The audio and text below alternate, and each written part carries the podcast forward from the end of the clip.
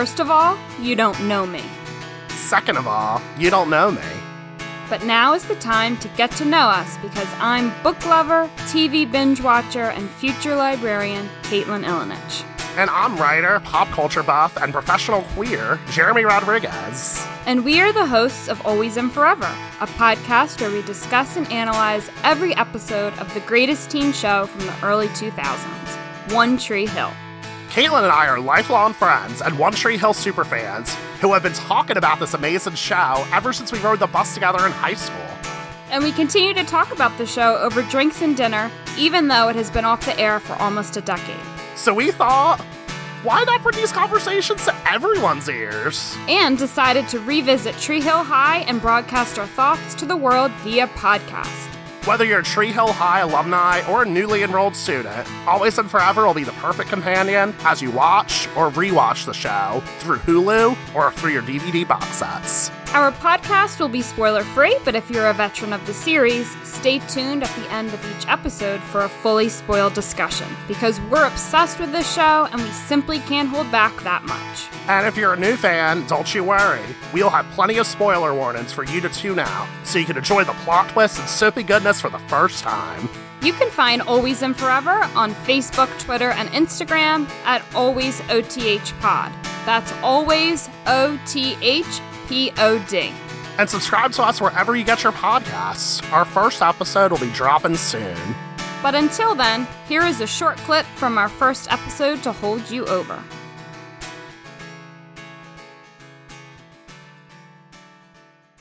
So, Jeremy, how did you start watching One Tree Hill? Well, way back in the day, my best friend at the time was obsessed with the show, and she kept begging me to watch it. I was resistant at first, but she had me borrow the first season on DVD. This is way back in the day before you could binge stuff on Netflix, kids. And I ended up loving it. I ended up buying season two on my own with my own money. I don't even know how I made money back when I was 14. like season two even more. And then season three was actually the first season I watched live, and I stayed with the show for the entire run beginning then. Wow. I didn't realize that season three was when you first started to watch it live. Yeah, season three, episode one was the first. I mean, I watched it from the very beginning, but season three, episode one was the first episode I watched live, and I remember that vividly. Okay, so you d- you did watch it from the very beginning then on DVD. Yes, I Okay, did. Okay. And what about you, Caitlin? Tell me, how did you start watching One Tree Hill? I don't know, Jeremy. There was this person on the school bus who just kept nagging me and nagging me on a daily basis. I wonder who that was. he sounds like a cool person. what can I say? So, as a matter of fact, it was you, Jeremy, who nagged me forever. I literally have this image of you. So, we were obviously both on the same school bus. But that was that was freshman year of high school, wasn't it? It was, yes, freshman year of high school. Okay. So, this yeah. would have been 2005 and 2006. Yes. You can calculate our ages there, folks. You nagged me, I think, for months, honestly. It, it must have just been months because I remember the first episode that I actually watched was season three, episode 18. This won't give anything away. They're at a cabin. Ow! That's your first episode? I believe so. That's a weird episode to Yes. jump in on. You just nagged me, so I finally just gave in and watched it one night just so I could report back to you the next morning. And I guess you liked it because you stuck with it from Yes. So once I watched that, I liked it enough to try it again, and then by the time I watched the season three finale, I was fully hooked. As long, long time One Tree Hill fans, you know what I'm talking about. You can't watch the season three finale and not be hooked. So from then on, I watched it live. I also had my best friend nagging me to watch it too, because she watched it a little bit before me.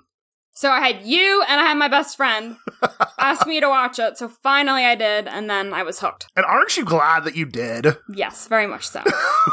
No, it's so funny that you say that though about how uh, you started watching at the end of season three and then you were watching it live because I feel like the TV landscape has changed so much because I feel like nowadays all of us are like, oh, there's no way I have to watch the show from ep- season one, episode one, or else I can't watch it. And, like I feel like back then you Yeah. could just like, oh, let me just jump in. So it's kind of weird that we changed. There was no feasible way to do that unless you bought the DVDs. Exactly, So- yeah. Once I had watched, I guess, all of season three, then I think I went back and watched, you know, from the beginning.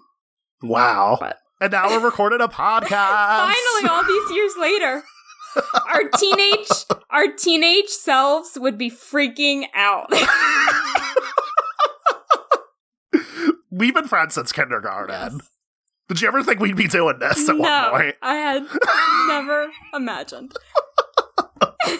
I'm excited for this wild ride. I am very excited too. This is like a full full on passion project. And I Mhm. feel like I wouldn't want to do it with anyone else because Oh, you were the one who got me into it. Ditto. It only makes sense. Let's talk a little bit about some of the things we are going to be discussing on this podcast. Since One Tree Hill ended, we learned a lot of very problematic things, specifically about the series creator and showrunner. He created a very toxic um, work environment, unhealthy specifically for the women who worked on the show, both in the cast and crew. And I'm not going to go into the details about that. You can literally Google his name and Variety. It was actually in Variety where a lot of the cast members came clean about what was going on there. It was a very ugly situation everybody had to deal with. For me personally, I haven't watched One Tree Hill since these stories came up, but upon rewatching it during this podcast, I'm noticing uh, more problematic elements about the show. A lot of it because I'm more educated now than I was way back in 2003. And a lot of it is because I know more about like what the people dealt with behind the scenes. So it's causing me to be a little bit more critical about the writing behind the show. And you can speak on your behalf too as well. And let me just say this if media is problematic, you can still love it as long as you're constantly critical of its problematic elements. Because I feel like if you're not like, you know, at least aware of the of the more problematic elements, you're part of the problem. And then I know that's using problem a lot in one sentence, but I think you get you get my point there. I, I like what you said. This is a show that we grew up with. It's always going to have a special place in my heart for that reason and that reason alone. But anytime you're looking back at a show that aired, this was almost 20 years ago. We're approaching God. 20 years. Um, anything that you're rewatching after that amount of time, there's going to be problematic elements. Times change, and I think being critical of what they did well and also what they did wrong is important. Yes. And we also have to keep in mind, too, that, yeah, like the creator and showrunner of the show was an absolute shithead. There were still a lot of people behind the scenes who did amazing work, particularly the actors. So there's also other writers and directors and everybody who was behind the show. What I'm saying is that we're going to choose to lift up those particular individuals who made the show what it was. I agree. I think we can focus on a lot of the the good things and the music. I can't wait to dissect that part of the show Oh. because it's just it's fantastic. And I also want to look at the literary references, specifically more so in the earlier seasons. That's something that I'm really excited about looking at more closely after all this time. Yeah, because now you're like a literary scholar right now, right? Yes. like, I feel like more so than when you originally watched it.